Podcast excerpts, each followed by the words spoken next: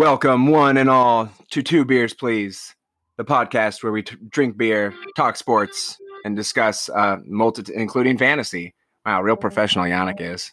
and discuss a multitude of other random topics that inevitably come up when me and Jan discuss stuff. I'm Matthew Smith, as always, as I said, joined by my wonderful friend and co-host Yannick.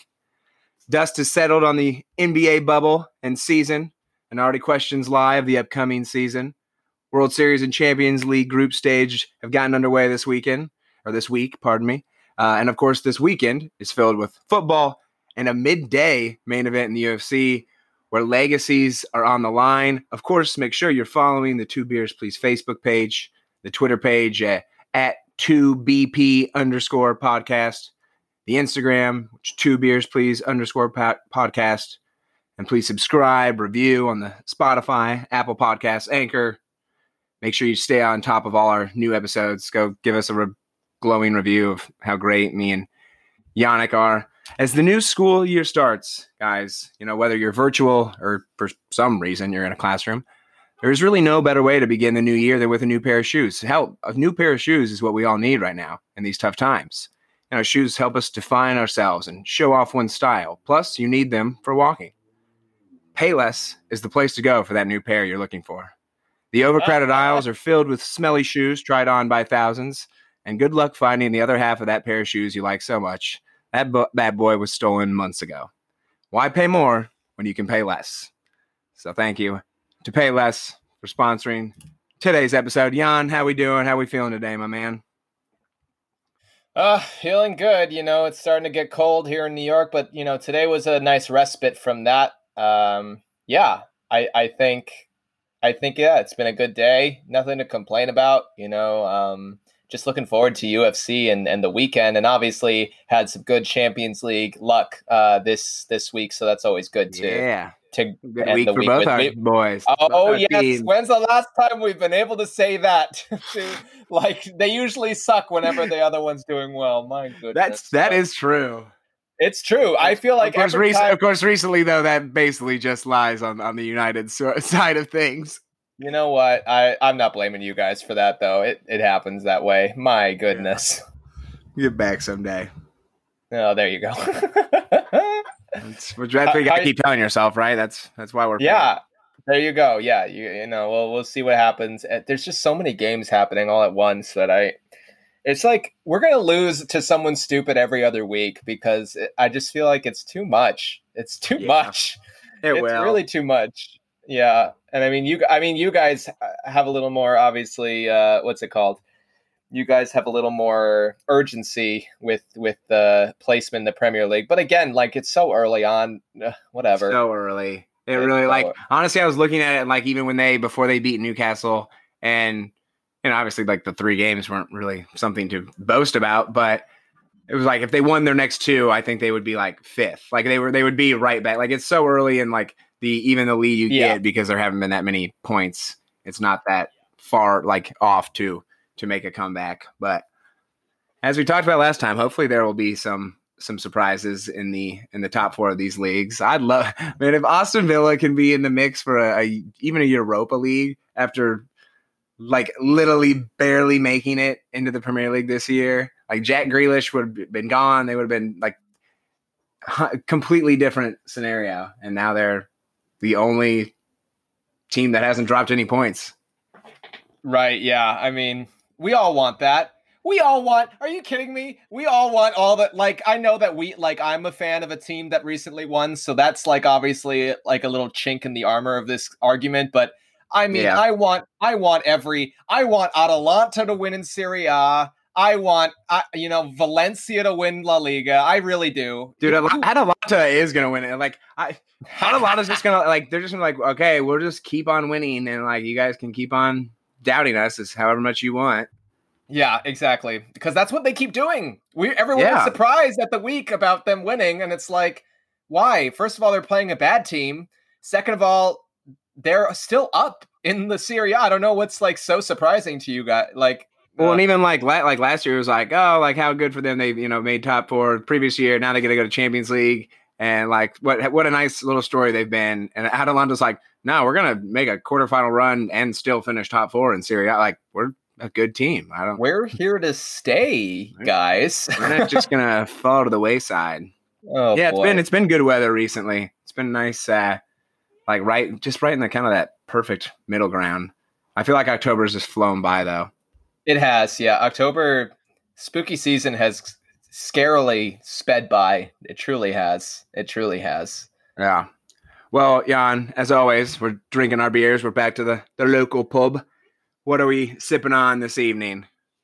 Well, you know, in honor of well, this is this is kind of a little bit of cultural appropriation because it's not entirely from Bolivia, but uh, in honor of Bolivia having some fair elections, you know, happen in the country, you know, kind of setting the country back on course after like a weird coup situation that was U.S. backed and definitely had something to do with some shady business dealings. Um, you know, I, I decided to break out the 1800 ready to serve margarita, and so I'm drinking that out of this out of this uh, out of this nice. Yeah, uh, Matt, Matt, I wish they, I wish they could see the glass. It really it's is a nice, nice. cactus uh, glass. It's real great and it's delicious. If you never had the 1800 margarita, It's a it'll get perfect glass for like a pre-margarita mix. Mm, mm, mm, mm, mm, mm. It's great. What are we drinking, buddy? Um, I just went with uh, the less less exciting read. I mean, just because it was October, uh, a Blue Moon Harvest uh, pumpkin. Oh, I was like, I gotta. I was like, I gotta have at least one of them during the October. well, I guess normally I feel like I I always end up having them in Thanksgiving. You know, after you get like the base drunk, uh, and then you're like, well, I need another beer, and there's like all the pumpkin beers because no one actually really likes pumpkin beer. Like people are like, I'll have a pumpkin beer, but a second pumpkin beer, like you know. But Not uh, to- yeah, not trying to vomit on Turkey Day. No, for sure. yeah, Yeah, it's just a lot. It's a it is you know flavor wise. I agree. Yeah, you know you don't have so much. All right, Jan, let's make our way over to the question of the day. We're not going to spend too much time, unfortunately, on college football today, but we will stop there right now. Alabama and Clemson clearly looking like college football playoff contestants and participants this year. Let's go ahead and say that Ohio State is the team that we think they should be and will be, and they're also in there in the playoff. With those three teams in, who do you think is the most likely to be the fourth team in the playoff? Ah, who knows, man? I hate this question because everyone plays. Everyone plays each other. So, like, I have no idea. All the teams I'm thinking of, it's like Who Notre Dame. anything that we talk about. right. Uh, it's like Notre Dame, I, I want to say, but of course they play Clemson and are going to get beaten by like 40 points. So, like, they're not going to make top four after that. And, you know, I like Penn State, but they're going to play Ohio State and probably get beaten by 20 points. So that knocks them out as well. I, I, I like Florida. I, I, you know, I like Kyle Trask in Florida. I'll, I'll say, I'll say Florida. I'll say the Gators. You don't think you don't think a loss to Bama would knock them out after already having a loss to A and M? You're right. They did lose against A and I mean, I'm I'm I'm just t-. I mean, I, I think like I'm just Uh, speaking hypothetically. I mean, Okay, because I agree. yeah. Like undefeateds wise, like Cincinnati probably has a chance to go undefeated. I think there would have to be a lot of like two loss teams in major conferences for Cincinnati to get a chance. Otherwise, Oregon would be really the only one. So maybe they sneak in if nobody else really looks, looks good. SMU would need so much help. they, like they would they would need to be like three lost teams. I think I mean like right now I think Georgia still is the like front runner, but I just don't really trust in Stetson Bennett. I That's think exactly I think what I'm Florida saying. like I think Florida is going to beat Georgia there anyway. Um, but I don't know what Florida can do against Bama. I kind of agree with you. I think Penn State like has a, a Penn State and Notre Dame. I, I I don't think Notre Dame beats Clemson, but if they can like stick around, look okay, the ACC is a lot better this year, or at least like the rankings have been kinder to them. Maybe that's partly because the Big Ten and Pac-12 haven't been in the rankings, which is, certainly will help. But uh, it, it does look like an improved conference this year. So like Notre Dame's resume would still have some good wins, even if they lose to Clemson twice. Um, but Penn State, like if Penn State barely loses to Ohio State and they fly through the Big Ten, and Penn and Ohio State also flies through the Big Ten, that's like I think Penn State's got a really good chance to to sneak in as as the second Big Ten team. Yeah, it's gonna it's gonna depend on Penn State sweeping through the rest. I I think Penn State could only lose to Ohio State. Where I think I think Florida, if Florida held tight with Alabama and even with two losses and the loss to A and M, I think they could get in. I, you yeah. know, if they if they hung tight with it'd Alabama, a, it'd be a tough one. Penn State, like a one loss Penn State to a two loss Florida, like that'd be a tough comparison. It'd be a tough ask. It might, I mean, we may be very like, if not like, this may be very easy on us. And if Oklahoma State wins out, they're clearly like Big Twelve isn't the greatest conference this year, but still a Power Five. Like Oklahoma State will definitely be that fourth team. Right. Right. I just right. don't think like I know Oklahoma isn't Oklahoma of old, but Oklahoma's beaten them 15 out of the last 17 times. And I think Oklahoma's going to get better. Um, I, I, like I, I just don't see Oklahoma State going undefeated, and I, I, think they would have to. Like I think if they slip, even if they lose to Oklahoma and then like win the conference, I, I think they'd be out. Right, because their one loss would be against a not good team anyway. So it's like, what are you going to say there? Yeah, I it's so funny because I thought the same thing. I was like, yes, of course, Georgia and Oklahoma State are in the mix, but I do not trust them. Georgia, yeah, especially, I, like, I was like, I don't think they're going to be there. There, I just like after what I saw last week, I'm like, you think they're only going to lose once? Yeah, right. right. There, I mean, the, the the favorable favorable thing for them is their schedule isn't that tough the rest of the way. Like Florida really is the only tough game, and Stetson Bennett, as poorly as he played in that second half he still is also aided by probably the best defense in in the country, and they're not going to go up against that Alabama offense every week. So like the Florida game probably is the only game they would lose, but I just I just don't trust Stetson Bennett. Like I, right. I feel bad saying that. He seems like a really nice guy, and he's got a great name for a Southern quarterback. Like anytime there's a the fourth or something in your name, like you're destined to be an SEC quarterback. But yeah, I I uh, if I have to pick one team, I'm going. Uh, I think I'm going to go Penn State. Who's who's right. the one? If you have to pick one, who are you going? I'm saying Florida because now that I think about it, I take them over Georgia, and and they hold close with Alabama. I think two losses is is not enough to like keep them out of the conversation. You know, because right. I if they beat a team that is in the conversation and barely lose to the team who is the best team in the you know like then i think it's good. I think kyle trask can show that that a two loss team is still worthy of a spot. It's going to depend on a lot of things. I definitely think penn state has a chance but i'm just i'm going to go with florida. That's the team i'm going to go with. Yeah. Well and those two i mean they lost by three at texas a&m like it's not a horrible loss. I mean texas a&m may be a horrible team by the end of it but i don't think they will be so it's not like I don't think that loss is really going to get held is going to be is going to ha- like Florida's not going to have that loss be held against them um, that much, right? because exactly. not that bad of a loss. Like A&M's a A&M's a, looks like a pretty solid team, and they're always it's always a tough place to play. So.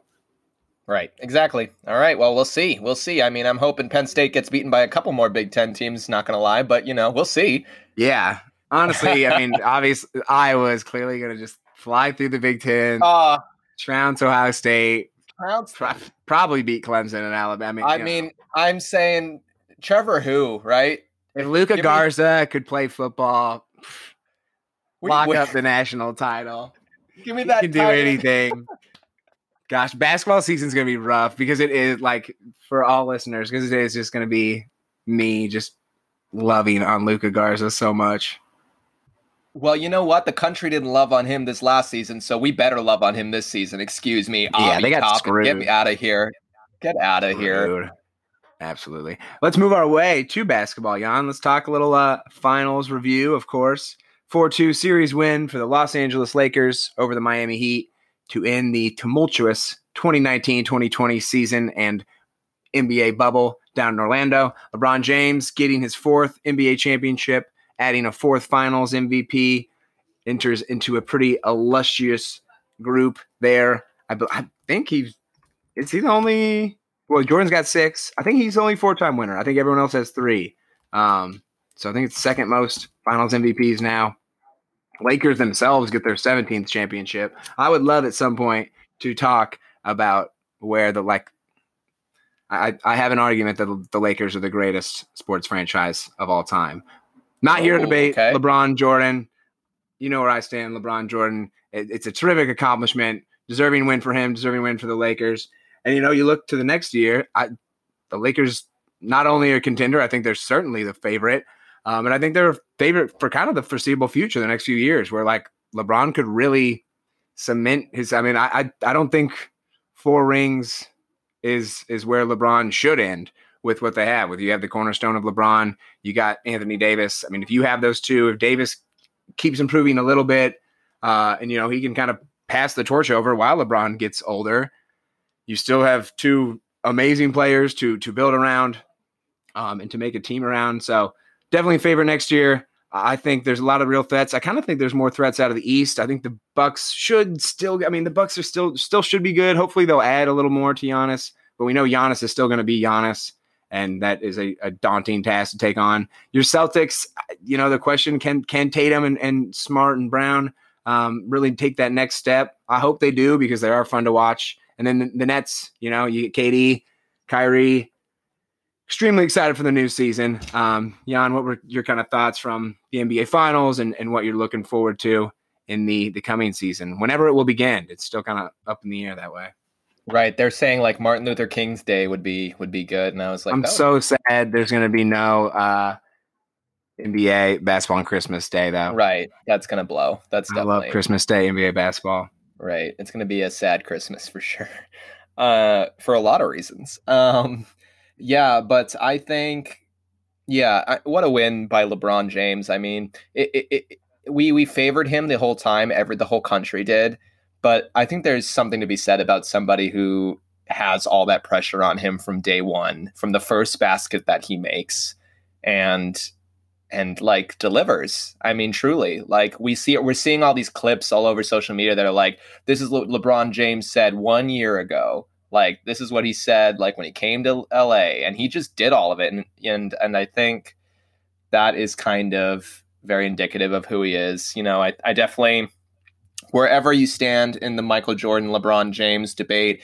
it's a 1A, 1B conversation. I've been hearing that all day. It's just true. It's a 1A, 1B conversation. It's no longer 1 2. I think you're ridiculous if you think it's a 1 2. And you're allowed to favor one or the other, but it's definitely, you know, they're both up there together. And I definitely think they're the favorites to win next year. I think they should, you know, win. The the question remains. There's two questions for me about the Lakers. AD has all the qualities to to surpass, in my opinion, he has all the qualities needed to like step up and challenge Giannis for that defensive player MVP double. Like he does. He has all the qualities there. Can he make that step, or does LeBron still have to shoulder? some of it. You know, if AD can make the step that we know he does, and LeBron just gets to be LeBron, the playmaker, when I mean they're going to win three straight.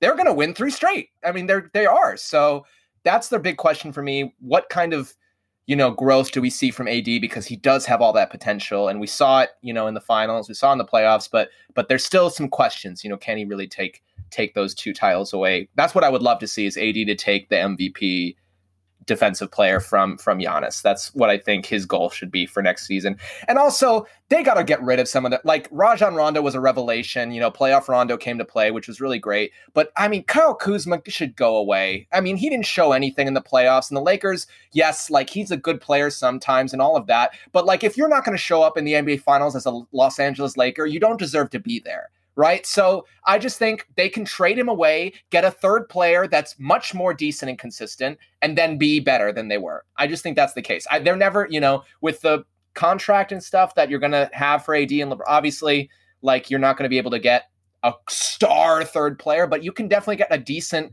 guy who you can trust when things are going down on the perimeter, stuff like that. And and I just don't think Kyle Kuzma is that guy. I mean, what what did he show this playoff run that he's that guy? You know, eh, Rondo. I would even true. I would even. I would shit. even like.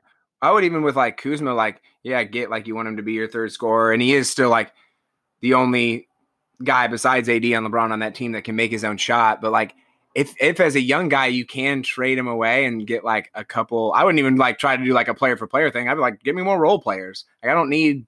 I got LeBron. I got AD. I, I I don't I don't really need a third player that like really. And then you can find a role player that can make shots. You can find a Jamal Crawford Lou Williams type. Um, right. So yeah, I just like I. I mean, I don't think there's any reason to like you know force the trade, but I, I would explore trades for him if you can get something for him because yeah, I, I don't think I think he's shown that he can't really. He, he's serviceable, and if they keep him, they're not gonna like be bad. Like Kuzma's a fine player, but uh, I, I, don't think like moving. I, he's not going to be the player that, that I think they kind of hoped his his ceiling could show. But uh, I agree. I agree with. I agree with AD. Also, who do you think? You know who's a free agent this season? Who? Goran Dragic. Yeah, I would love Goran Dragic. Like they saw how he plays. You know, he had the injury. They show how hurt, hurt him, but like he's a great player. Won't cost a lot. I, I, I would love Dragic to go to the late. I mean, what a player to pair with LeBron and, and AD to really pick up the slack when they need it. Like, I think that's great. I think that would be a great signing for them. Uh, I don't know how much you know, but like, yeah, I I, I think I'd they get, just. I'd get Bryn Forbes. I get. I mean, I just think they need more consistent three point shooting.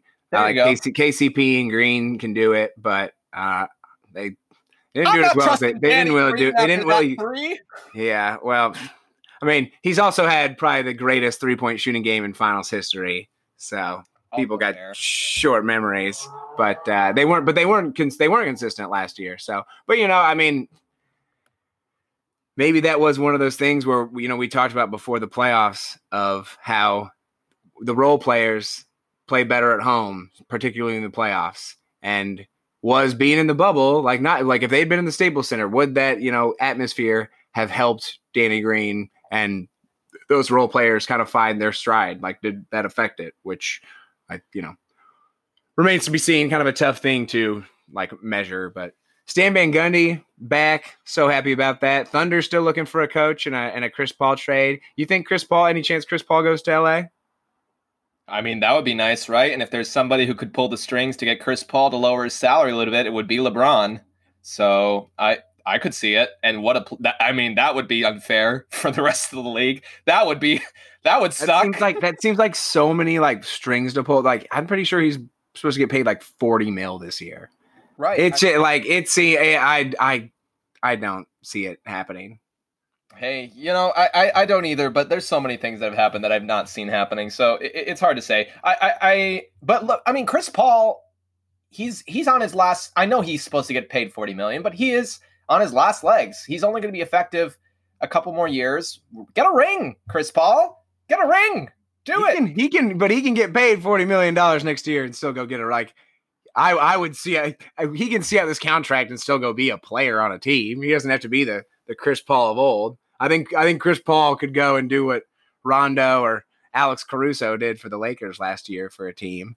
So I mean, forty million dollars. I, I that might not be the exact amount, but I'm pretty sure it's some absurd number. I don't think he'll be it's in OKC. Like yeah, but I, I just no, don't think no, the no, Lake. I just don't think the Lakers have enough to like I even if they like make Chris Paul like p- get paid less, I don't think they would be able to do that until they like got him. And I don't think they would be able to make like trade away enough. And like, and I don't think Chris Paul is worth trading for really right now. Like, I, yes, he showed with James Harden he can play the off guard, but end of the day, LeBron wants to play point guard right now, and Chris Paul is still better at point guard. Like I know he, he did it in OKC as well with Gilgeous-Alexander and um, the uh, gosh, I'm blanking on his name, Schroeder, um, where they were point guard combo, you know, stuff. But I don't know. I don't. I don't see Chris Paul there. I don't know where he's going to go, but yeah, I mean, we'll see where he goes. That'll be really interesting to see who can pick up that number and still like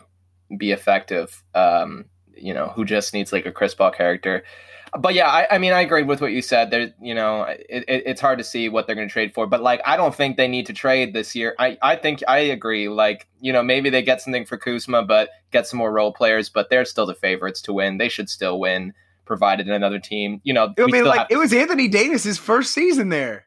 Right. Exactly. On second. Like, it's not like this team. Like this team still has room to grow.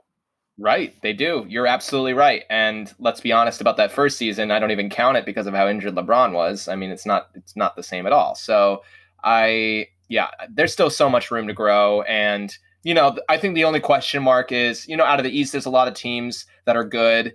They'll beat up on each other. One team will come out that'll challenge them. But I think out of the West, the only question it remains to be seen is like, what do the Warriors do? You know like how do they come back from this season? And i it'll be good to see. I, I just warriors i think like War- warriors and clippers i think look like the challengers. I I, right. I think there's good question marks around them both. And then i think nuggets and mavericks it's like can you can that elevated play that you guys brought to the playoffs can you bring that to the regular season which is which is a whole different thing I mean, right. I think I think the Mavericks will get there eventually. I think with like with Doncic, you're like it's gonna happen. With the Nuggets, it's you're like I you know can can Jamal. I think Jokic can can play that well all the time. I mean, he kind of does. He's just kind of understated, so we don't hear about it as much.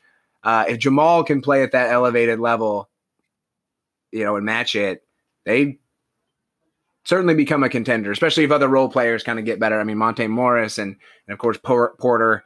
Uh, so a lot of yeah, good teams. I mean, even like some of the crappier teams are, are fun to watch. Yeah, I mean, I, I mean, I loved watching the Atlanta Hawks, and they sucked.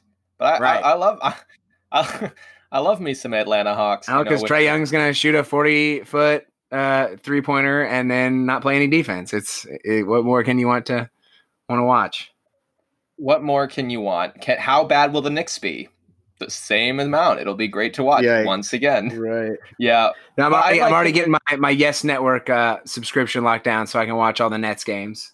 There you go. I mean, Nets are going to be a mm-hmm. top East contender in year one. I'm calling it right now. I, I think Steve Nash they should be does a great job. KD, Kyrie. I would not want to be any team that plays the, the Nets in the playoffs, and they'll make the playoffs. Don't you don't you worry about it. So I, you know, Celtics. We talked about them. They're you know they're up and coming, but they've been up and coming. So it's time for them to make that next step. Right. I think the way that they make it is by trading Gordon Hayward for something. I don't know what, but like I just don't see Gordon. You know, you talked about it, and like I don't think he makes the team worse, but you're right. I don't see Gordon Hayward really helping that team since he got there. So I I just think you can he's still good enough where you can get something for him that you actually need.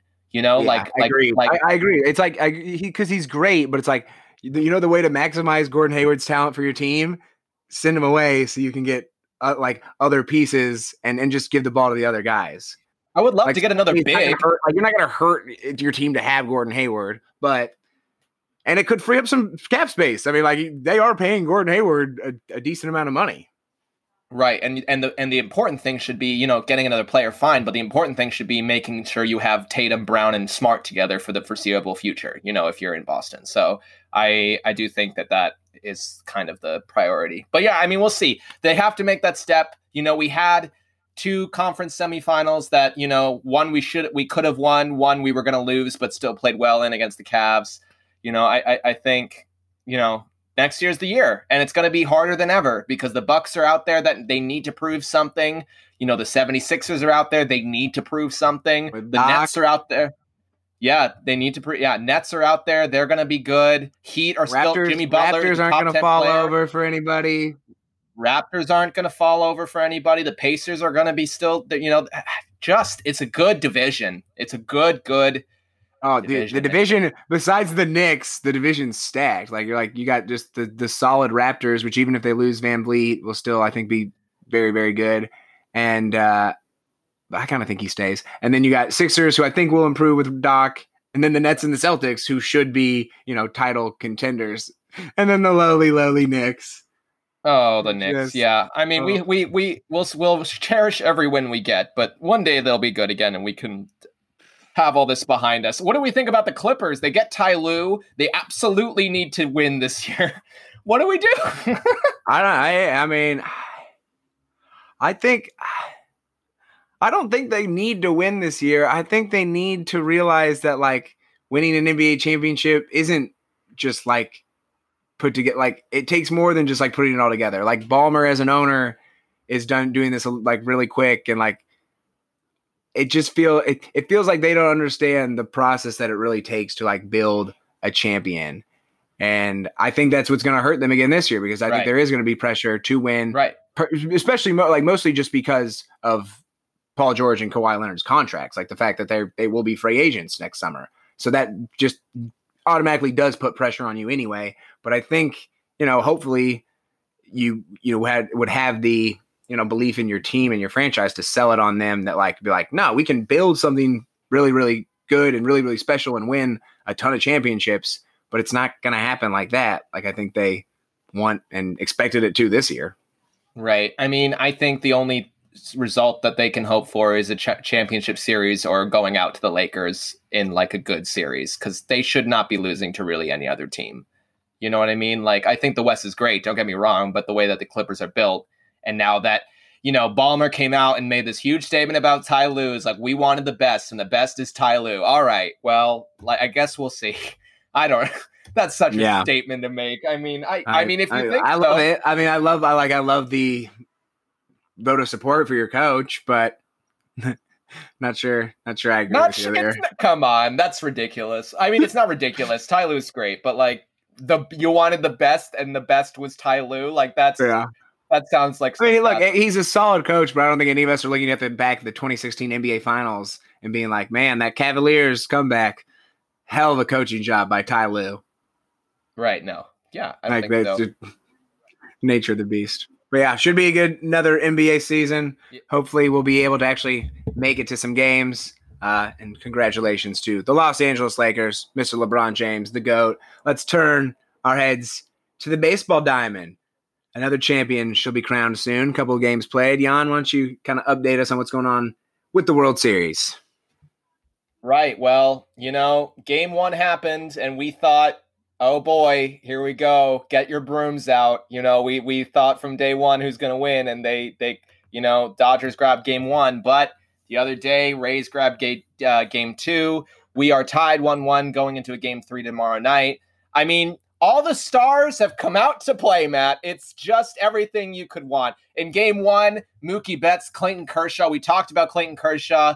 Can he erase the demons of the past? He came and delivered eight eight strikeouts, one earned run in six innings. Had the uh, bat support from Corey Seager, you know, from uh, Cody Bellinger, and mostly from Mookie Betts, who went two for four with one home run, two runs, two stolen bases.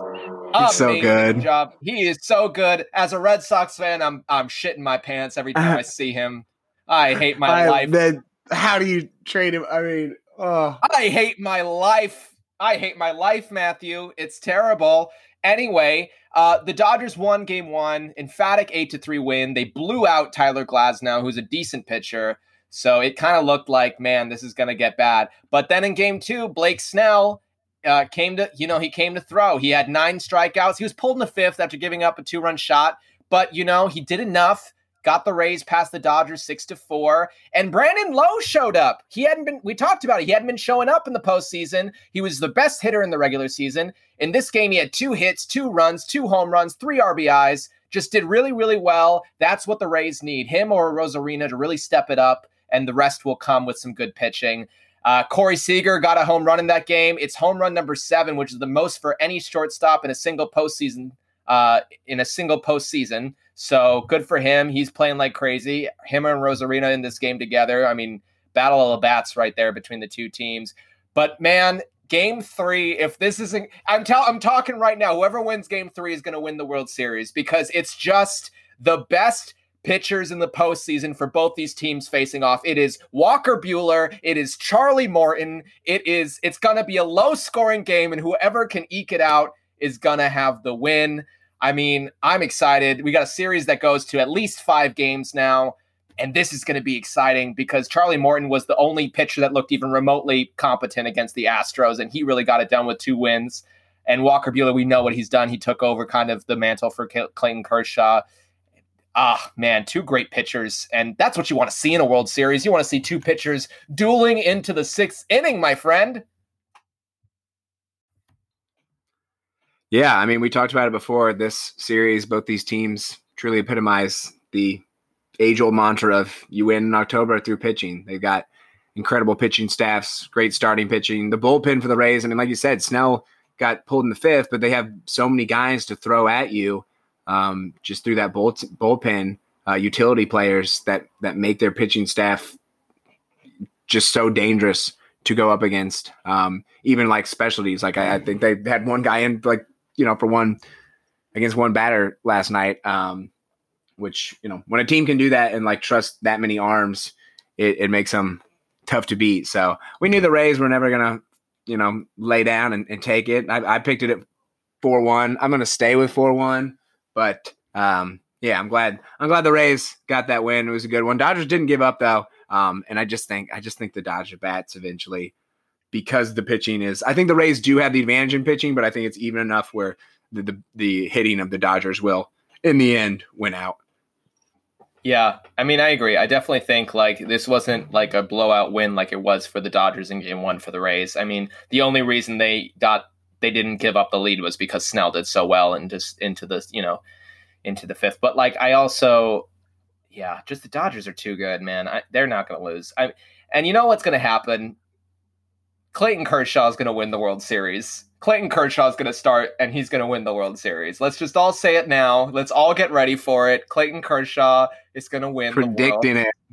World Series. They're not going to start him until you just mean game. you just mean in oh you mean he's going to get the clinching game. He's going to get the clinching game. He did what he had wow. to in game 1. They're going to save him until the clinching game. If if he goes into the clinching game and loses, oh, it's over. His career is over. Oh boy, and he did so well in game one too.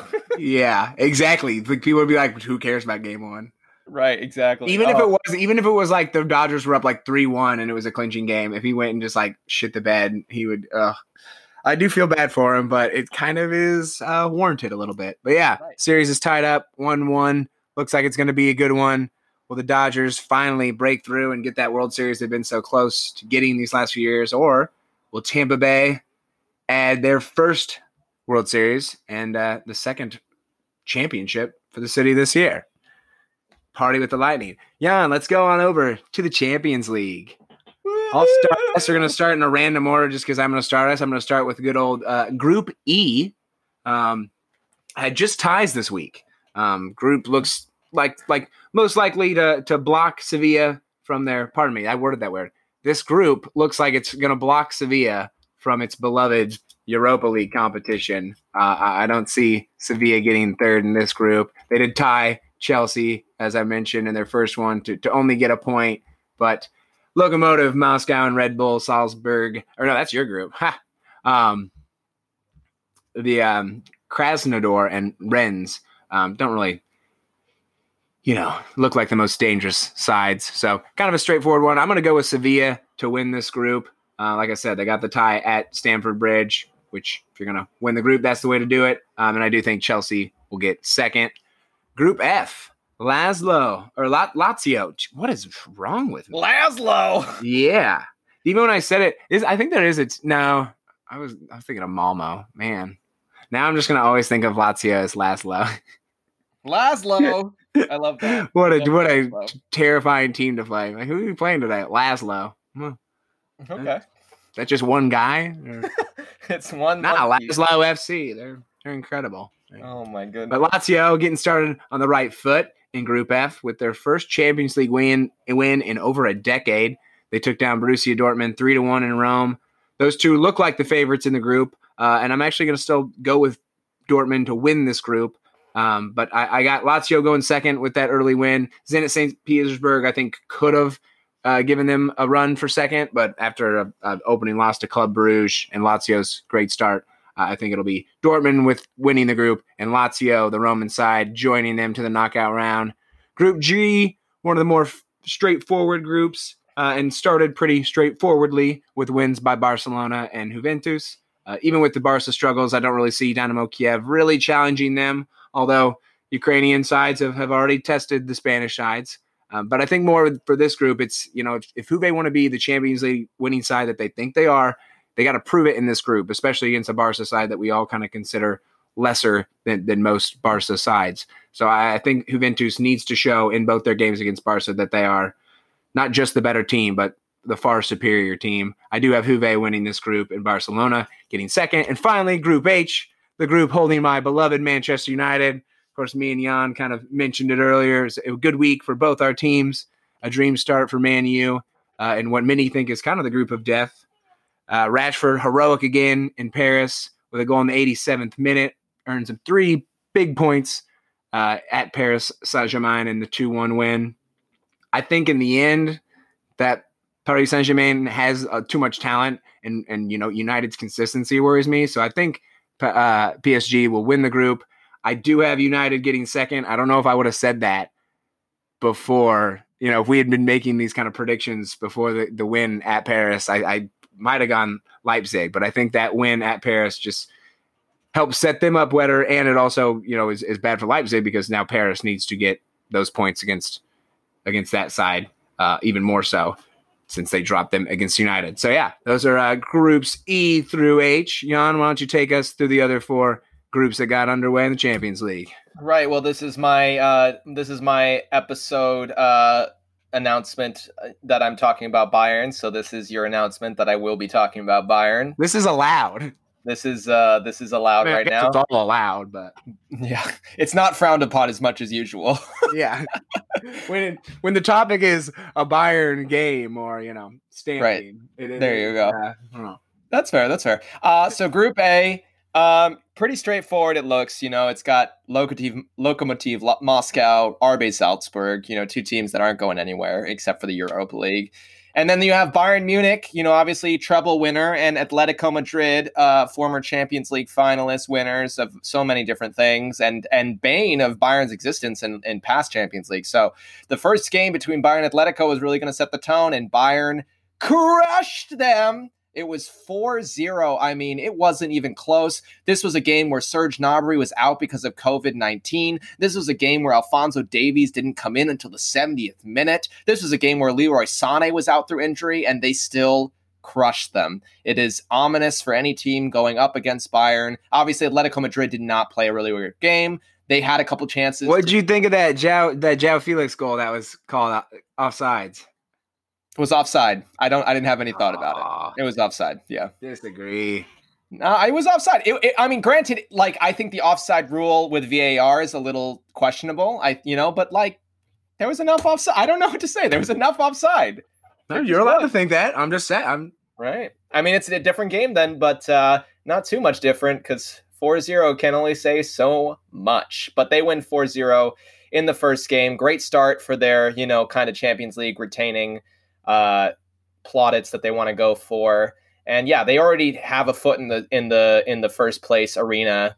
Um, Lokomotiv and Salzburg, neither one even wins, so that just puts them out of the running. Not that they were even really in it. Uh, you know, Bayern's going to finish first. Atletico, Atletico Madrid's going to finish second. That's pretty straightforward. Uh, if Atletico had done something against Bayern, would have questioned it, but it puts the goal differential in Bayern's favor as well, and they're just going to crush the other two teams. So that's how group A is looking. In group B, we kind of have a low key group of death, which was aided by the events of game day one. We have Borussia Mönchengladbach, Inter Milan, Real Madrid, and Shakhtar Donetsk. Yeah, I definitely thought this was the group of death. Well, yeah, I mean, it was between this and between your group. For sure, those were the two groups that it was between. And my goodness, what a start. Shakhtar Donetsk, stunning Real Madrid, 3 to 2. And Borussia Mönchengladbach in the same way, stunning Inter Milan with a 2-2 draw. So, I mean, this group is going to be good. Shakhtar on t- on top currently. You know, and, and you, you want to say Inter Milan, Real Madrid going to finish 1-2 somehow is still, but uh, it's hard to say. I still I think Inter Milan goes goes through. I definitely do. And I think Gladbach doesn't go through uh, but it, remains to be seen how Shakhtar does. I think Shakhtar. Nah, who wins the group? Who gets second? Right. Don't give me, me, don't give me this. Let me finish. Let me finish. Let me finish. So I think it remains to see what Shakhtar does. I think they have the skill to beat Gladbach on a normal day, so they're going to have to beat Inter at least once in order for me to give them a chance. However, it's game one. You still have five games that you can lose straight against. I mean, you think about it. They have to play Madrid, Gladbach, Inter, uh, Madrid, you know, like Gladbach Inter. Like that's just it. Like those are those are five games that they could easily lose straight by like easy margins. So I, I and and if you watch the Shakhtar game, they stunned Madrid with some counters, fine, but like Madrid, they held on by the skin of their teeth. Gladbach had a great game against Inter Milan, but like Lukaku's still on fire. I still think Inter Milan's a great team. So I'm going to go Inter Milan one because of this this this tie at the beginning. I think Madrid goes two. I don't think Madrid can can uh I don't think they can afford to go out in the group stage. I think Zinedine Zidane will be like yeah. knocked out of, of Madrid, like with pitchforks. Won't be allowed back into Spain. Right. So uh, yeah, I think that's what happens. Uh, Inter Milan first, Real Madrid second, but it's going to be an interesting road there for sure. In Group C, you have par- possibly the most straightforward and the least co- like the least uh, clear uh, situations in the same thing. First of all, you have the easiest group for a team with with Manchester City you know, kind of having Olympiacos, Marseille, and Porto. They're clearly the best team. They breezed past Porto in their first game, which was, I think, going to be their hardest game. So, you know, that's kind of what states there. But who's going to win second? You don't really know. Olympia Olympiacos grabbed a surprise 1-0 win over Marseille. Marseille, I think, is the better team. I think they're more compact. I think they have more fluidity within them because the players have played there a lot. Um, but they're also known for being super inconsistent sometimes. So it's hard to say. I I'm gonna give the edge to Porto. While Man City beat them pretty easily, I think Porto showed a lot of heart. I love Portuguese teams in the Champions League. They just happen to do better for some reason. So I'm gonna go Manchester City one, Porto two. Obviously, the games against Marseille will be the deciders, but I just don't think Olympiacos has what it takes to keep winning in this group, and they're gonna get two losses against Man City. So that's that. Dude, uh, Port- the Portuguese teams do do really well. Do you know that Port- Porto uh, has played. I heard this watching the City Porto game the other day. They played the third most group stage games in Champions League history. I believe it. I believe it. Yeah. yeah. I, you know, I've been to the Estadio Dragao where they play home games when I went to Portugal when I was a kid. I've I've been on the field and it's beautiful. It's crazy. So uh, that's uh, one of my cherished memories from when I was a kid. But yeah, I mean, I think Porto finishes second. I just they're like I said, Portuguese teams do better. They're a compact team. They're a good team.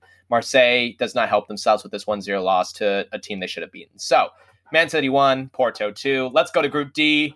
Another low-key group of death. You know, Liverpool, Ajax, Atalanta, three great teams. Ajax can do whatever they want with their youth talent. Atalanta, we've talked about, underrated as hell. And Liverpool not performing necessarily at Liverpool standards this season and having lost Virgil van Dijk. Right. So how does everything happen? Well, Atalanta. Eh, oh, sorry. There's a fourth team I should mention, but I, you know, mm-hmm. poor Swedish teams, Midtjylland. I mean, Moneyball. Yeah, I mean Midtjylland. They're happy to be there. Hey, they're you know? Danish. Or they're Danish. Sorry, you're right. Danish, Danish, Danish. That's how much. Yeah. But you know the new the newbies, you know they're they're happy to be there. You know they'll they'll be happy. To, they get crushed by Atalanta in the first game. Liverpool only beats Ajax on an own goal, so that is something an early own goal too. So uh, you know that's something to keep in mind. I'm going to go Atalanta finishes first, Liverpool finishes second in this one. Wow. Nice. I think Atalanta is just the more informed team. I think Virgil van Dijk's injury hurts Liverpool depending on how long he's out. I think Atalanta beats them in one game, ties the second probably. Yeah, so I like Atalanta in this group. I just like the way they've come out, the way they've come out in the Serie A as well. Um, obviously, Liverpool can can win the group. That's not saying that they can't. Uh, and I think Ajax will be the odd man out, but we'll see. You know, we'll see. I just think like when you get a result like that where you only lose by an own goal in the first game, it's a foreboding kind of imagery to have. You know, I think it's like, oh well, if you just tied that first game, that would that was the point that could have gotten you. So I, I think it's definitely uh, unfortunate for Ajax. But yeah, I mean, in group of death, there is no unfortunate. There's just a lucky one. So there you go. I think Atalanta grabs the uh, group win in Group D over Liverpool, but Liverpool still progress. And we might see a Bayern Munich Liverpool uh, round of 16 game again. And that's what I'm hoping for because I want to play them and I want to crush them. And that's how we know that we're back on track. there you go. Back, that we're back on track. Well, you know what I mean? Because there he is. There's no talking about Liverpool, and it's still there. You made it still about Bayern. Well, in Liverpool's win, they won against Bayern in round of 16, and that's how they were like announced themselves as the favorites. And that's we're the favorites already, but like I, that's how I want it to happen. That's how I want it to happen. So greedy. that's what you have to be. Got to be greedy when it's there. that that's not a saying. It is now. no. Gotta be greedy. All right. Well, there's the, the start of the Champions League. Should be a good season. Bayern certainly looking like the favorite to repeat after that dominating win, but we'll see. It's still still early. All the teams kind of getting off the rust, as we know. The the leagues have started strange, so we'll see if there's uh, a few upsets in the Champions League. Maybe some unexpected teams to the knockout round.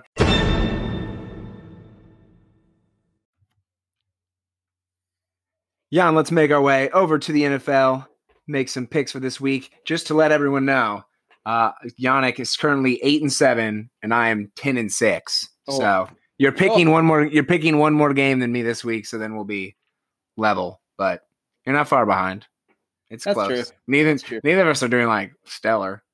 We're, neither of us is doing too poorly either. Yeah, yeah. Oh, above 500. We'll take that all day. We'll take that. Yeah. We're All at right, the NFC East. right. Yes. True. True. That is. Hmm. That's well, those are just that's those are all the picks we keep getting right. We're just like, well, whoever's playing the NFC East, they'll win, which is why NFC East interdivision games are so tough. Like, I right, no one can they can they both lose? Is that is that possible? all right, Jan, why don't you uh, pick the first game for us? Make our way through the action this weekend. Right. Okay. Well, I'm starting. And I mean, not an upset, I wouldn't say, but I'm starting my picks with the with with picking against picking against the spread here a little bit. I I I have the Detroit Lions versus the Atlanta Falcons. Atlanta Falcons at uh favored at minus 2.5. You know, I I'm taking Detroit in this one and there's one specific reason I'm taking Detroit. First of all, I mean two reasons. Kenny Golladay's finally healthy and we saw what he can do with just four catches, 105 yards in the last game. Big help to Stafford for sure. But then also they found out how to use D'Andre Swift in that last game. They really did. And they've been needing to use him since game one, and they haven't. And now Matt Patricia leans on him, which he should have done from the beginning. And that kind of changes the tide for the Lions. No, he dropped he dropped that winner against the Bears, and then you're right. He dropped got, the winner. Got thrown and got thrown into the dog doghouse. Right, but he had a great game, and, and I've thought he's very much like Clyde Edwards Helaire this whole time, you know, coming out of Georgia. I, I I've always liked him. So I think he's going to kind of be the focal point of that of that check down offense, and then open up the big plays for Kenny Golladay uh, down the field. And I think I think uh, Detroit grabs this one. I really do. I think uh, they grab this one uh, not by a lot. I say by like a field goal, uh, but but I think that Detroit wins this one against the Atlanta Falcons. Nice. Yeah, it's kind of. I mean, I guess I guess it makes sense that Atlanta's favorite by by that little being at home, but I uh Detroit's Detroit's a weird team, but I but I think they're definitely better than than Atlanta. I will. Uh, I'll start with my Packers going up against the Texans. They're a, a three and a half point favorite. Texans are a scary team for being one and five, but you know that's what you get when you have Deshaun Watson at quarterback. Like the the team is is going to be in every game because that is the kind of player that he is. You know, tough week last week for Green Bay. I think they really need to respond. A loss here, especially against a one and five team, drastically changes kind of the outlook of this season for Green Bay. You know, two weeks it goes from are they the best team to the in the NFC to all right, what what the hell is this team? Um, so I, I, think that urgency um, and, and the desire to bounce back will will get the Packers the win, and they'll cover the three and a half point spread. Love that. Yeah, I definitely love that. I think that's a great pick, and uh, yeah, I think that they're the Texans are the team to to uh, get them back on track. Deshaun Watson's great, but you know I think Aaron Rodgers has a chip on his shoulder going to go into this one and uh, hopefully be the you know quarterback we expect him to be and not the one that throws two picks. Anyway, I'm going to go to a big one in my next pick. You're right. It's the Buffalo Bills versus the New York Jets. I'm kidding. I'm not going to go to the big one yet. It's the Buffalo Bills versus the New York Jets. Uh, the Buffalo Bills favored by 13 in this game. My goodness. That is crazy to me. I saw that. I thought you mistyped something. I'm not gonna lie. Feels, I mean, almost feels low. It's crazy though, and uh, yeah, I mean, they're favored by 13. They're gonna win and cover the spread against. I'll argue again, the worst team in NFL history. I'm I called it before. Jets are going to finish 0 and 16 and be worse than the other two 0 and 16 teams. I I just they're that bad. They really are. And Joe Flacco doesn't make them any better, even a little bit. He's going to get that little passer you know achievement that he needs to, and that's going to be it. But uh, this is also Josh Allen revenge game. You know, he lost to Mahomes. A lot of talk. You know, can he beat Mahomes? He did not uh, deliver what he was supposed to, and I, I think he's going to really beat up on the Jets to, to to seal like the comeback. So I see the Bills winning by like twenty five points in this one, and uh, they cover the spread. Yeah, they've had a couple uh, of tough games in a row with the Chiefs and, and the Titans. So nice, uh, nice change of pace to uh, go up against the New York Jets instead. That's fair. All right, it's the Ohio rivalry. Cleveland Browns against the Cincinnati Bengals. Browns three point favorite. The Browns, I mean, they are who they are. I, everyone wants to praise them when they beat the teams that they should beat, and then when they lose to teams that are better than them, everyone acts like they're the worst team ever. Like that, they're not a Super Bowl contender. Are they a playoff team? Absolutely. Like the, this team should clearly make the playoffs, but no, they're not where the Ravens or the Chiefs or the Steelers or the Titans are at right now. They they just aren't. Um, And you know, this would normally be one of the easier ones, but we've seen, you know, Burrow and the Bengals, they've looked strong so far. It's hard to lose by less than three, but but I think the Bengals are going to get it done. So I, I think Cleveland wins, but the Bengals lose by a point. It's it's really really close as Burrow and and Cincinnati just kind of keep playing better. Right. I mean, yeah, we love Burrow. The Bengals, Tee Higgins coming out big for them. Joe Mixon, good player. You know, they can do anything. And I, yeah, but I, I agree. They're, the Browns, yeah, I've written them off. You know, we'll see what they do, but I've written them off. Anyway, uh, let's go to my upset pick of the week. That's right. The Seattle Seahawks play the Arizona Cardinals in an NFC interdivision battle. The Seahawks are favored by three and a half points, and it's Kyler Murray versus Russell Wilson in a battle of newbie mobile quarterbacks and veteran mobile quarterbacks. So who wins? Well, hot take alert! The Cardinals ruin the Seahawks' perfect season record, exploit that defense finally. I don't know if picking an upset is a hot take. It is a hot take. I'm saying the 5 0 Seahawks, they lose they ex- that defense gets exploited finally, which we've been waiting for. You know, they're not a good defense; they get exploited. You know, I think we saw the Cardinals kind of click into gear against Dallas. Uh, obviously, Dallas not in a formidable team, but I think it was good for them to find their their offense. Christian Kirk finally popped off, which everyone was waiting for that for a million billion years. So. I, I think the Cardinal have a lot of weapons. I think they take advantage of the Seahawks defense. I think on the other side, Budda Baker, Cardinals defense you know, hits up a little bit on Wilson. And even though he cooks still, I think he falls short. I have the Cardinals winning by a field goal. I like it.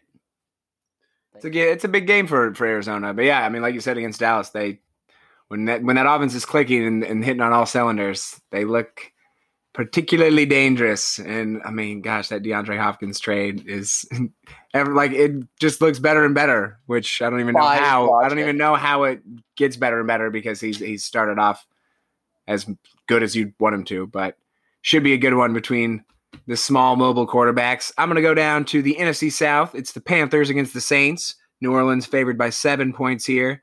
Panthers far exceeding expectations so far, sitting three and three, while the Saints have kind of done a bit of the opposite. Even though they're three and two and only a half game out of first in their division, it just feels like the Saints have been underwhelming so far. Um, and in this game, going up against Teddy Bridgewater, it's hard not to imagine what uh, this Saints offense might look like with him under center as opposed to Drew Brees. I think it would be a more dangerous version of the offense. I do think the Saints win. Uh, I think they're able to make enough plays at home, but much closer than seven points. So I think the Panthers easily cover that spread. Teddy Bridgewater's going to want to show the Saints what they could have had. I mean, like I, I, I understand why the Saints did stay with Drew Brees uh, a bit, but at the same time, um, had a pretty good guy there that you could have turned to and, and maybe found your next franchise quarterback much easier than than you normally do. Right. Yeah. Interesting game there. I like your pick, but interesting game for sure. I, I, I, definitely am excited to watch it. It's very a lot of intriguing matchups happening up and down the field. Uh, I'm going to go to my boys next. They play the 49ers. It's Jimmy Garoppolo, you know, playing Bill Belichick. And I see this as a must-win game for the Patriots and for the 49ers. You know, I you know, Patriots are two and three. They're behind the Dolphins and behind the Bills. You know, Dolphins starting two and now, which we I think we can agree is a little early, but still, you know, who knows where that kind of elevates them. Man, I feel bad for Ryan Fitzpatrick. Oh boy, I cried when I read that stuff. Are you kidding me? Ryan Fitzpatrick's whole like I Man. beat up about it. I didn't expect yeah. it either. I was like, oh, you know, they had a conversation. Oh, you know, they did. Nope. Apparently not. Yeah. Apparently Fitzpatrick was like, hey, so you know how he came in the last two minutes? Well, that was actually the end of your career here. and I was like, that sucks. Apparently, apparently, like I, there's I don't know the full specifics, but it got out to the media before Flores told the team. So like, and Flores has already come out and said he's like, I'm gonna talk to the team and and I apologize. He's like, that's on me. That's a huge that that can't be allowed to happen.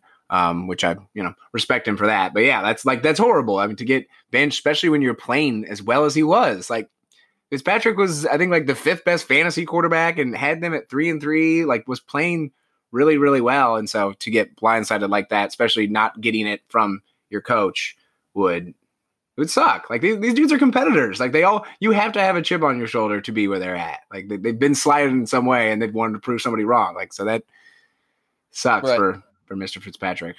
Yeah. Well, you know what's going to happen, Matt. I'm going to tell you what's going to happen. How's the Eagles game going? How's the Eagles game going right now? They're ten to they're seven. Okay, Eagles so I, half.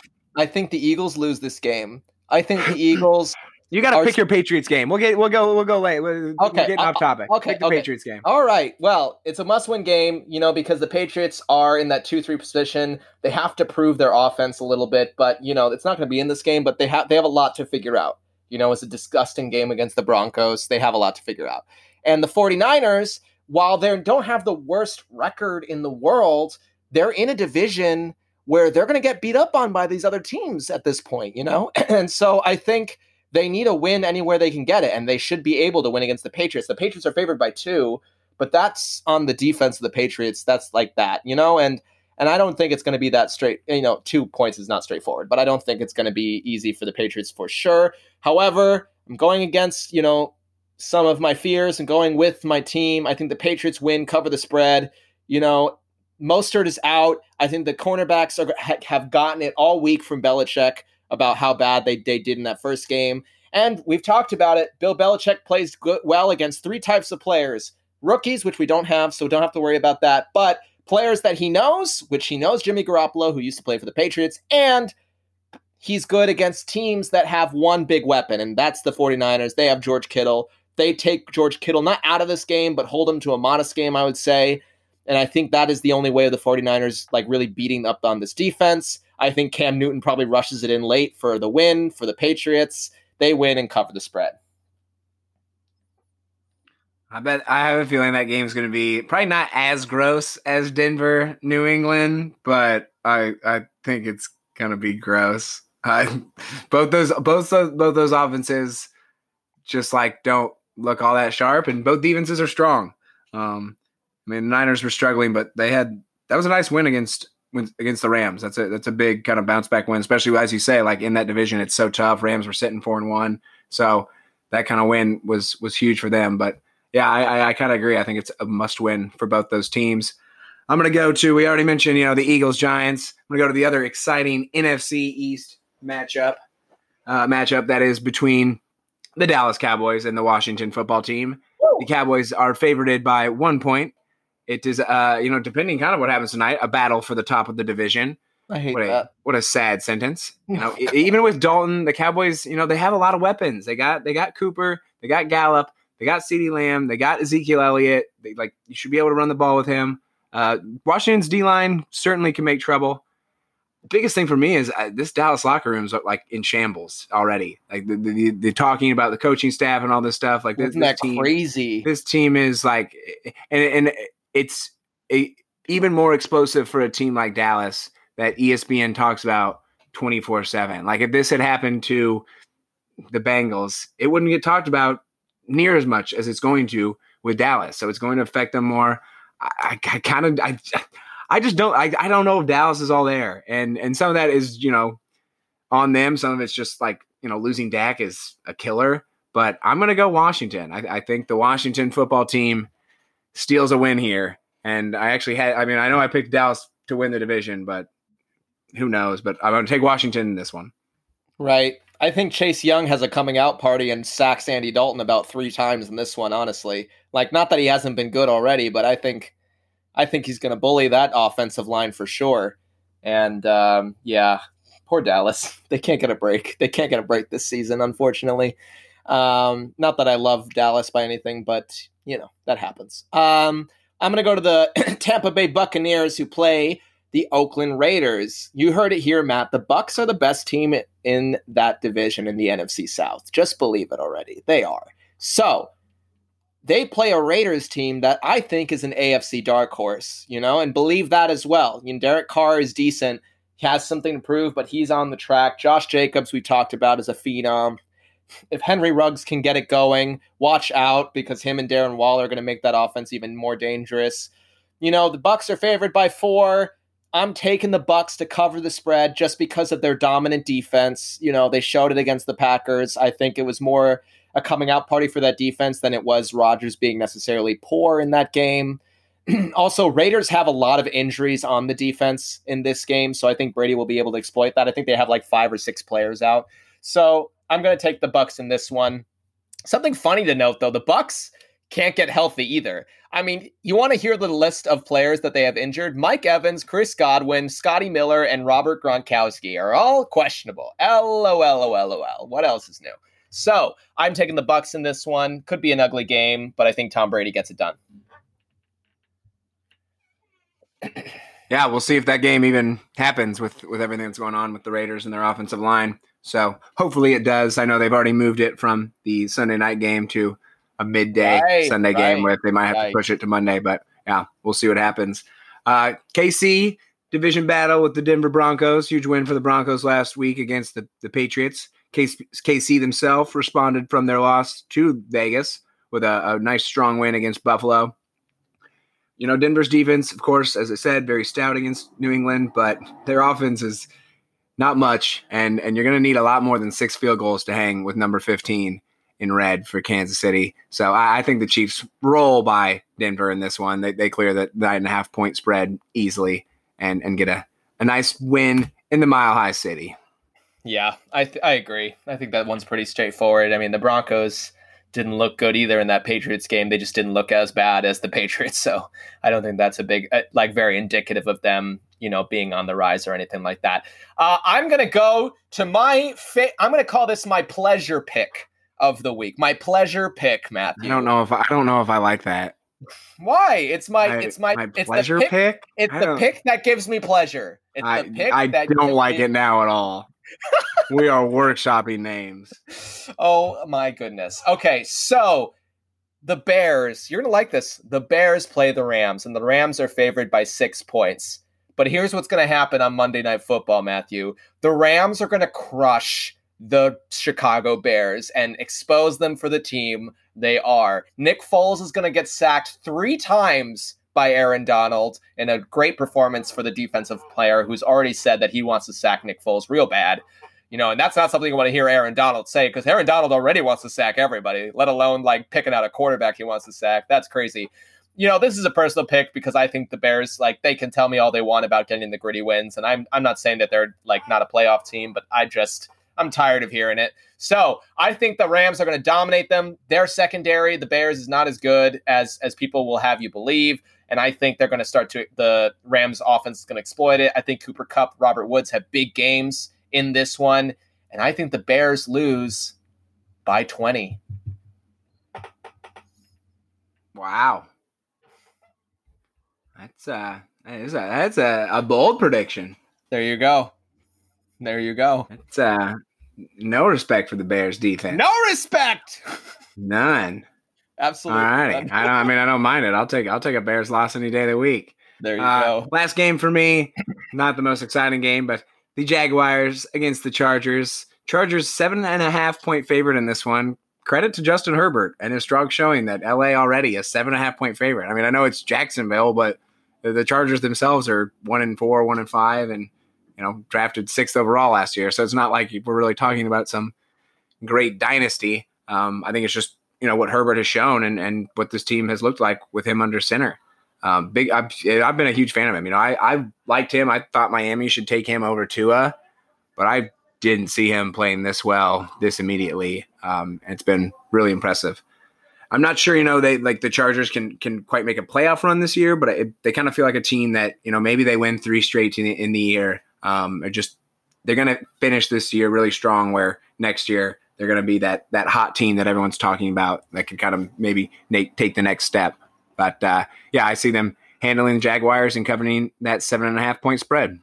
Right. The Jaguars are awful, and Justin Herbert's phenomenal. So he's going to embarrass Gardner Minshew in that one. I definitely agree. And finally, I am talking about an exciting game, Matt. It's the most exciting game of the week. It is the Pittsburgh Steelers at 5 and 0 against the Tennessee Titans at 5 and 0. It is the mm-hmm. AFC AFC game that we've been waiting for.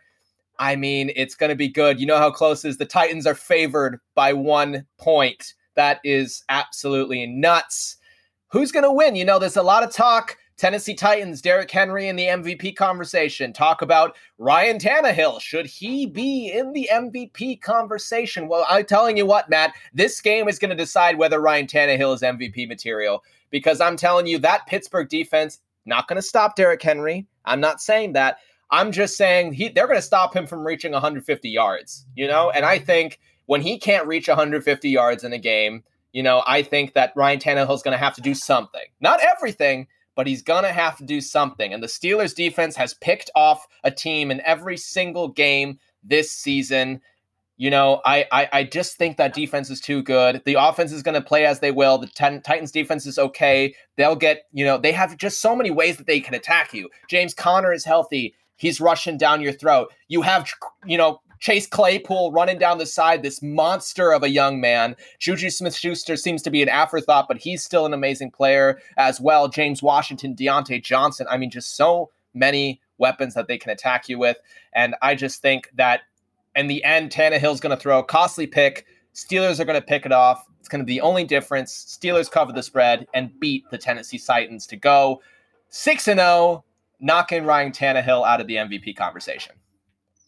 Wow, out of the conversation. That's harsh. I'm saying. Well, I think Tennessee's going to win. So I, I, but even if, even if they lose, I out of the conversation seems out of the MVP conversation. If they he's lose, he's just no, no, no. Damn. I'm saying I'm saying he's not going to have a good game. I don't think he's going to have a good game, and I think he's actually going to be the reason they lose. But if they, there's still so much season, and they're still five and one. Right, but right now it's already questionable. It's already questionable right now. I just think that Derrick Henry is the MVP on that team. I don't think Ryan Tannehill deserves to be in that conversation with all the other players that are there.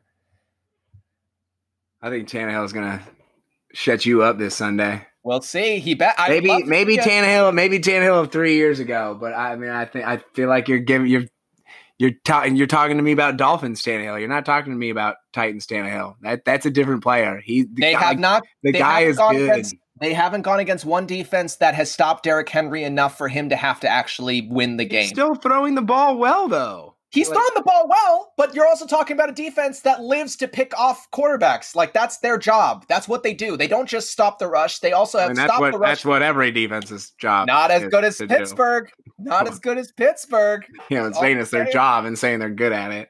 I, I, I think I, at it. Tannehill's going to get it done. All right, we'll see. It's going to be an interesting game. I mean, it's really going to decide who's going to be the top contender with the Chiefs. I think, in my head, whoever wins this game, top contender in the AFC with the Chiefs. Uh, obviously, the Ravens are still up there.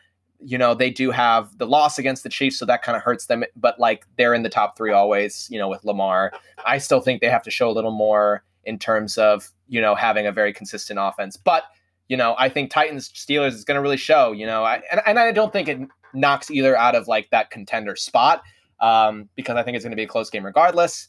But yeah, it's also going to be a test for the Pittsburgh defense. You know, they have to stop King Henry, and no one has yet. So um, it'll be interesting to see if they can. Uh, Bud Dupree, I'm sure he's he's salivating at the idea. So uh, it'll be really interesting to see what happens there. But definitely the game of the week. Definitely the game I'm going to be watching. And uh, yeah, just can't wait for that one. Yeah, should be a good one. Always, fun. I mean, like you don't really get that many undefeated battles. Uh, I think even I can't remember the stat I saw today, but there's been there's been few five and zero oh against five and zero oh or better matchups in, in NFL history. It doesn't really happen that often, so kind of fun to see that. And both teams have, have looked good. I think both teams you still, you know, maybe you wonder are they with the Chiefs and the Ravens? And I think this is a game that would would you would expect the, the winner to you know the answer to be yes to that that that they certainly are but should be a good week of nfl action the biggest action this weekend though yannick it's happening it's happening the, in the octagon it's on fight island heck heck it, it's in prime time on fight island ufc 254 khabib Gaethje. It's going to be a blast. Uh, we're going to talk about just three of the fights from the main card. We'll start with the heavyweight battle between Alexander Volkov and Walt Harris. Volkov one and two in his last three fights, uh, although still the number seven heavyweight in the UFC. Harris recently beating the ageless, ageless Alexei Oleinik, uh, and then got TKO'd by Alistair Overeem in his last fight. Both are huge guys. Volkov six seven, Harris six five, tons of power. I'm going to go with the favorite. I'm going to go with the Russian, Mr. Volkov, uh, and I'm going to say a, a, third round knockout. The size is going to, the size and the power is going to come together and, and, get him the win. Jan, who are you uh, get who the looking win? at as the favorite? Get Alexander Volkov. Alexander Volkov. I agree with you. I'm also taking Alexander Volkov in this one. Obviously, both fighters bouncing back from losses earlier this year. Uh, you know, Alexander Volkov lost a uninspired unanimous decision to Curtis Blaydes. Uh, you know, he was knocked down 14 times. He wants to kind of get back from that, definitely. And uh, Harris, you know, had that, you know, dramatic second round TKO to Overeem, but he could have taken Overeem out in that first round. That was the big thing. He almost took him out there. And it was also the big storyline that he fought Overeem after the murder of his stepdaughter. So that was like a big kind of, you know, big fight for him as well that I think was a lot to fight with. You know, the thing with with with Walt Harris, he's got those knees. He's got those devastating knees. He's a powerful puncher. All 13 of his wins have been via TKO. Volkov, on the other hand, has a karate background that he's got great technical striking, and it's going to be really exciting to see which one of them prevails. I'm also taking Alexander uh, Volkov. I just think his karate background will give him the distance he needs from Harris's punches to earn him the decision victory.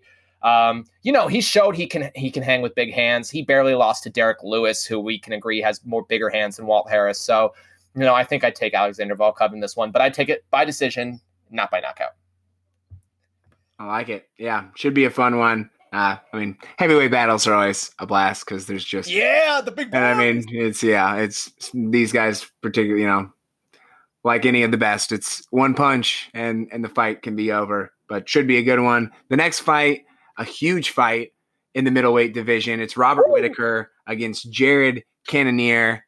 Uh, you know, pri- uh, well, not even probably, just actually the two top contenders in the middleweight division, both like number wise and you know, kind of like de facto. And this fight kind of, you know, uh, a play-in uh, fight for the title bout with Israel Adesanya. After uh, Izzy's win against Paulo Costa, of course, he called out Jared Cannonier. And when Izzy won the middleweight uh, title, it was from Robert Whitaker. You know, Whitaker has been itching for a rematch after his after losing the belt to Izzy. Uh, got a, a, win against Darren Till in his last fight out there, looking to, to beat Cannonier here and show that he's still the top contender in the middleweight and, and maybe take that win back. Betting wise, this one's a toss up. Um, Whitaker's slight favorite at, at, at minus 105, Cannonier minus 115. It's kind of interesting too. You know, Whitaker, the former champ, the you know, uh, you know, you'd say kind of the more accomplished fighter, only 29, while Jared's 36. Um, late bloomer and kind of you know doing it on his best fighting streak since he started his career 7-0 in Alaska. Love Cannonier but I do think Whitaker is the better fighter. I think he wants to get back in that octagon with, with Izzy very, very badly. And, and I'm going to go with Whitaker to earn a, a, a, rematch against Izzy and get a unanimous decision after three rounds. Right. I mean, it's an interesting. You got two fighters with some scalps on their record. You know, Whitaker's got Yoel Romero, Darren Till, Ronaldo Souza, Derek Brunson, Uriah Hall. You know, obviously that loss against Adesanya, but you know he's greatest fighter. 21 and five. Great, great, great a fighter as anyone.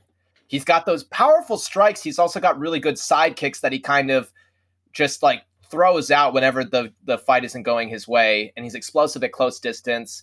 He's a great kickboxer, which will you know aid him because Cannonier mostly does well against wrestling types. And uh, I think Whitaker has what it takes to not get into a wrestling fight with Can- Cannonier.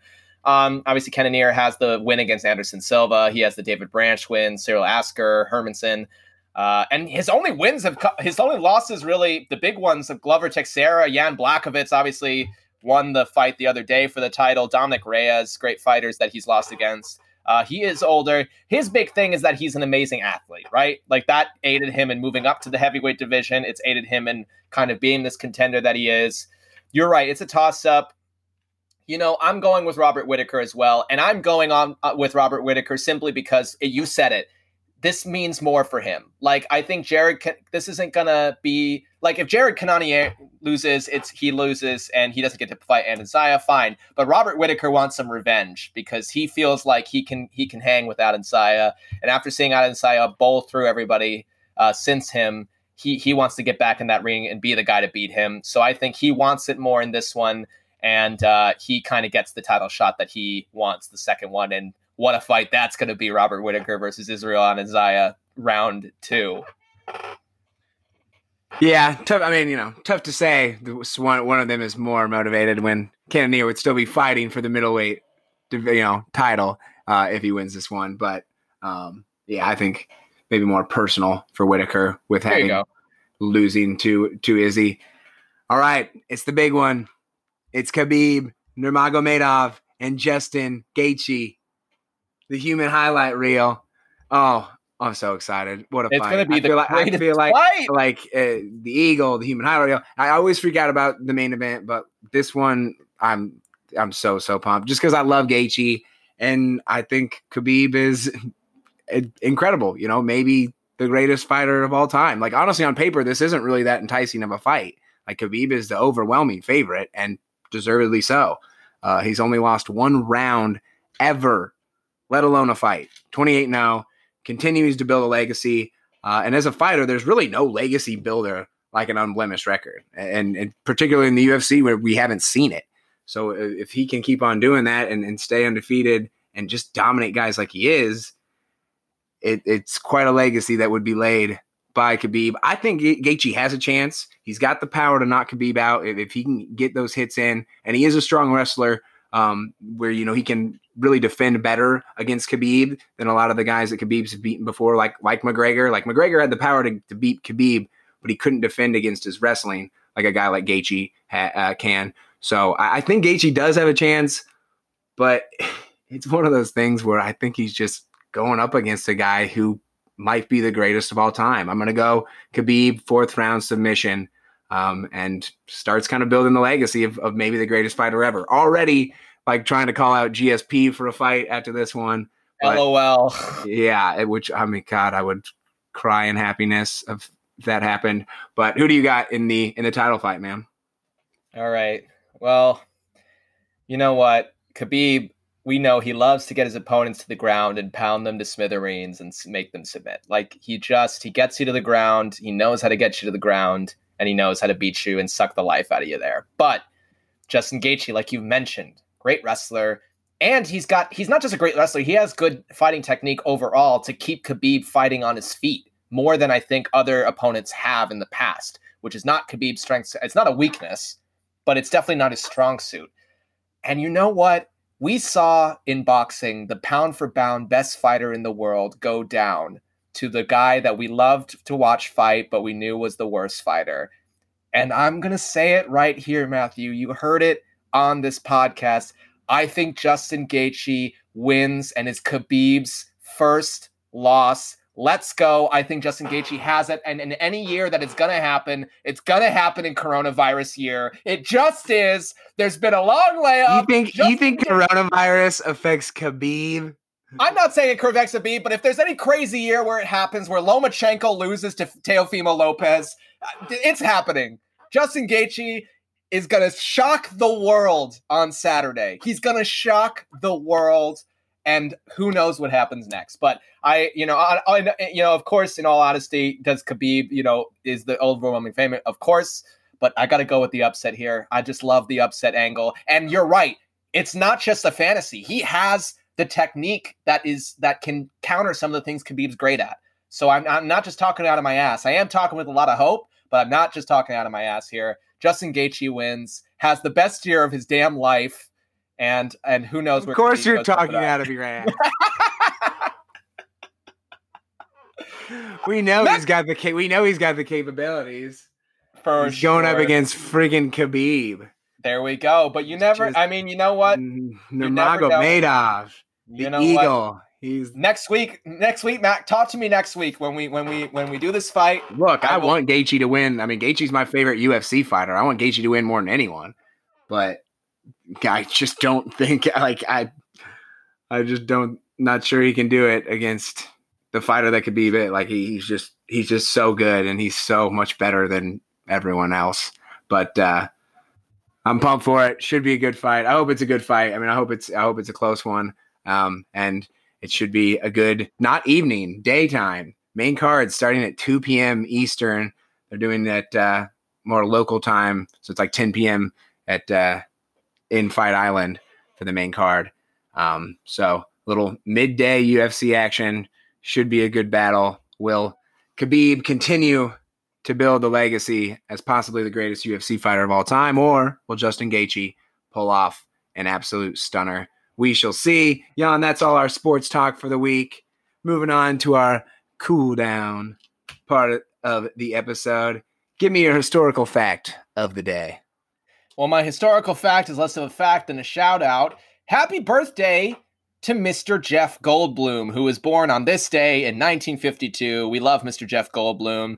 Love his charming charisma. Great actor. Jurassic Park, Independence Day, Marvel movies. What else could you want? Funniest dude ever. Remains that way. There you go. The the most you could want from an actor. Funniest so, dude ever. Funniest dude ever. Love it. Like love to, it. I like it. to call out uh, Yannick for his hyperbolic speech. You know what? And I want to say, if anyone's been keeping track, apparently the next time we talk, uh, the Bears would have been blown out by 20. The Yeah. uh, Khabib is going to not be undefeated anymore, and the Seahawks and the Titans are both going to have losses. So it, it might it might be a rough week of betting for me. I'm not going to lie, but I stand by it. I really do. And uh, yeah, happy birthday to Jeff Goldblum. Your birthday is today. Your birthday is this like announcer just hey, by the way, um, don't know if you knew this, but it is your birthday. So happy happy birthday. Didn't know you listened to the show, but happy birthday, Jeff Goldblum. All right, mine is uh, on this day in 1797, André Jacques Garnerin, I don't, you know, my French is lacking, jumped from a balloon at around 2,200 feet over Paris in what would end as the first successful parachute descent ever. Wow. What an achievement. What, What a dare to do. What a like badass. Could you just be like, this is never, no one's ever survived this. No one's ever tried this. So I guess yeah, it's see. like, all right, like 2,200 feet. Like, like you sure this will work? We can't start lower than 2,200 feet. Like this dude's just like, let's let's go. That is the definition of a daredevil. Yeah, I love it. I love that. Well, good for you. I can't pronounce your name, but good for you. Yeah, it is not your birthday though. It is not your birthday. I guess it might be. I didn't. I didn't read that much on on him. If it On his birthday, he did this trick. On Yeah. his birthday. it's like I lived a good life. Might as There well. Oh, All right. Jan. Halloween. I hope uh, your October's been good.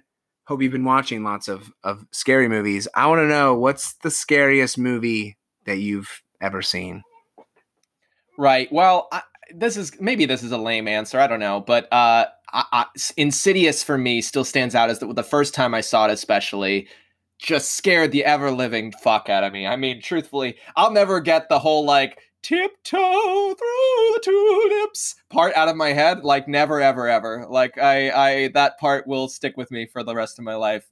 Uh, and it's just and like the ending of that movie, I'm not going to ruin it for everyone. I mean, it came out a while ago. I can just the ending of that movie where it's like through the picture they find out that the devil's still like out there and like oh my gosh and the Classic oh, devil move. classic devil move still out there. So Insidious is the scariest movie for me. What about you, buddy? And hope you had a good October too. I um, I'm gonna get insidious if you call me buddy again. Oh my god. I do. And I call True. I gotta stop. I gotta stop. It's I don't know what it is. I don't. It's a universal thing with me and my friends of like we're like it's not. I don't. I don't know why, but uh, I'm gonna go with High Tension. It's a 2003 French slasher film that my brother showed me, and it's terrifying and like it's just insane. The it like starts. I don't know. I can't even. I'm not even gonna say that. It. But watch it. It's called High Tension. It's really really good. Me and me and the roomies. A couple. Well, it's like oh, I guess longer now. We didn't do it at the start of the of the month, but we um, all wrote down like a bunch of scary Halloween movies and put them in a big little bowl bucket thing, and then each night we pick one out and watch one. So we've been making our way through a lot of good ones. Yeah, because we couldn't decide. Like we each night we'd be like, let's watch a scary movie, and then we couldn't pick one. So we're like, let's just write down all the ones that are good that we want to watch, and then we're the decision is made for us. Yeah, it's been fun. Good for you. Yeah, that's a great. Des- I'm gonna do that next time. I'm gonna do that. That's a good idea. Well, Jan, it's about to get real scary for you. God damn it, I'm I'm so mad. At it's, it's time for quick fire questions. oh Oh gosh. Alrighty. Do you think that there's any way Trevor Lawrence would try and get out of playing for the Jets if they uh, end up with with the number one pick, either staying at Clemson, demanding a trade, what have you? Do you think he tries and wiggles his way out, or do you think he says, "Hell yeah, let's take on New York and become the biggest star in the biggest city"? I think he stays. I know. I know what people are saying that like that's how bad the Jets are, and I just said the Jets are the worst team in NFL history, but I, I do think Adam Gase is gone, and I think that was the biggest hindrance to them. So I, I, I think they have a lot of room to grow. I do think New York is like the team is bad, but the location, the chance to rebuild a legacy, right, is, is great. And like playing in in New York, you know, and and the Giants suck, and the Jets suck. Bring it back, baby. Bring it back. Like you know what made you know what made Eli Manning a massive star playing in New York. Like right. I and it's like it's weird from not living here and like living here now, like seeing how it is like how much New York's teams are in the like discussion all the time, whether they should be or not, especially because most of them suck, but they are. Like so if you can be good with them, like if Trevor Lawrence comes in and, and can make the Jets good, he'll be the biggest star in the NFL you know, right. barring maybe Patrick Mahomes, but like being able to be in New York and be a star quarterback. Plus, like, yeah, the Jets suck, but agreed, Adam Gase is gone. Plus, you know what helps a team that sucks a lot? If you get a really good fucking quarterback. There that, you go. That goes a long, long way. And, goes uh, a long Trevor way. Lawrence is that. Yeah. Agreed. Agreed. I think it's a lot of talk, and I think he, there, there's no way he sticks around. He seems like too competitive of a guy too to be like, no, right. I don't want to do that. Like, I think he'd be like, yeah, like I want, I want that challenge. Like, it's the same thing with Baker. Like when Baker got drafted with the Browns, he's like, no, I want, I don't care that they are 0 and 16. I don't care. Like, I want all of that. I want it all. And and I mean, him and Trevor Lawrence and Baker Mayfield like mentality aren't completely alike, but in that sense, I think of like, yes, I want this challenge because I. Tr- trust in my ability that much. I think they are uh, the same way in that. Right. Yeah, I definitely agree, and I'm so excited to see him in green and watch him play near us. Dude, okay, think about it. Like we were the New Yorkers, very very sad, you know, of course, about um, Zion Williamson not coming to New York when they didn't get the um, number one pick. But if they like the Jets got Trevor Lawrence with the number one overall pick, then you have Sabrina Ionescu going to uh, the Liberty with the number one pick. The Rangers just got Alexis Lafreniere. I can't. I don't know how to say his French Canadian name. Your I, French I is real bad today. Alexis. I know, dude. It's it's usually so spot on. I, I usually don't mispronounce anything French. It's such a straightforward language that makes sense. Yeah, but like Rangers got this top pick, Liberty, the Jet, like a lot of good star and like really good top picks. Like right, Alexis, Sabrina, and, and Lawrence were all kind of like those are some culture changers. So right, been good for New York. There you go. There you go.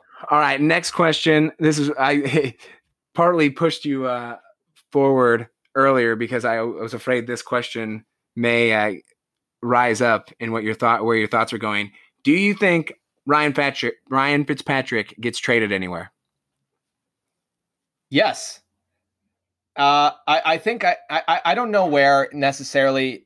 That's not the question. I think he does. I think that he's mad, and I think that you know I don't know if having him there, like before, you were like, oh, he can be the veteran that backs him up, and not, I'm not saying Ryan Fitzpatrick wouldn't be like want to do that, but why not trade him somewhere, and why not a team get him that needs a quarterback? You know, like I I, I just Absolutely. There's a lot of teams out there that could could could use that. And I'm even saying, and I, you know what, this is a crazy this is a crazy discussion because I know it's not going to happen. But in my dream, you know, Eagles lose tonight. They lose three straight, but are still in it because the NFC East is that bad.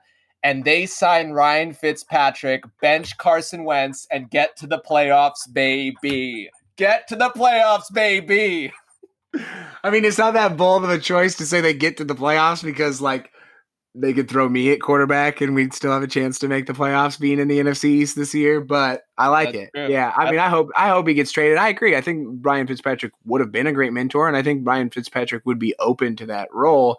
But I think there is some like, you know, the way it came out and just how it was all handled, I think the, there is going to be, you know, a little bit of, of bitterness and, and resentment from him. I just wonder if there's really a team that like is willing to offer enough. And if you're if you're really like we're going to trade for a quarterback, is Ryan Fitzpatrick the guy? Like how, long does that trade really last? Like beneficially for you. But I'd like to see him get traded somewhere because he he's been playing really well and he deserves it. And I, I feel bad for him with the with the benching. All right, my final quick fire question, Jan, give me a, a football score prediction for the Iowa Hawkeyes against the Purdue Boilermakers this weekend. Oh. Buddy. Uh, you know, it, it, it's I'm so happy Hawkeye football's back. It's going to be so fun to watch. And I we've talked about it. Iowa's got a good team coming back, and we're not just talking out of our asses there, like I was with the Khabib pick. Like we truly, we truly, we truly are talking real, real good team coming back. You know what they can do in the Big Ten is obviously capped by by Ohio State and Penn State being there, but this is not the game where it's going to be capped. I'm going to go 38 to 28. All righty. I like it. Nice offensive explosion. Game. Absolutely. They're going to come out swinging because the that. Big Ten wants it. Yeah, yeah, yeah. Yeah, I mean, with all the weapons we have, it's it's what will Petras look like, which I'm I'm excited to see. It's I was talking to my dad earlier, and it's kind of nerve wracking because this is probably not that Purdue's like incredible, but probably the best team Iowa's opened a season with in a long time because it's like we're just so used to you know Northern Illinois or Miami of Ohio. So I feel like there's a little more apprehension um, coming into like an actual just Big Ten game. And anytime you know you get a, a, new starting quarterback, particularly with Stanley being the starter the last three years, it's been the same guy under center. But excited to see what Petras can do. Has so many weapons with Smith Marsette, Brandon Smith, Nico Ragaini, Laporta, of course, uh, Goodson, the sophomore running back. I'm excited to see what he can do in the running game. But uh, yeah, should be a good game. Excited that Hawkeye football is back. And and that is the the end of our episode, everybody. Thank you so much for joining us. We hope you stay safe out there, wear a mask. If you're not registered to vote, register to vote. If you are, make sure you vote. Time is winding down. Hold the door for an old lady. Smile at someone. I don't Jan, what other wear a mask. Tip your service workers. They are working in a pandemic. If you have enough money and don't care enough about the pandemic to go out and eat somewhere, then you should have enough money to tip them. So go tip your service workers. If you don't tip people, you're literally the bottom rung of humanity. The bottom rung. Facts. All right, guys. Thank you so much for joining us. We appreciate it always. Cheers, y'all.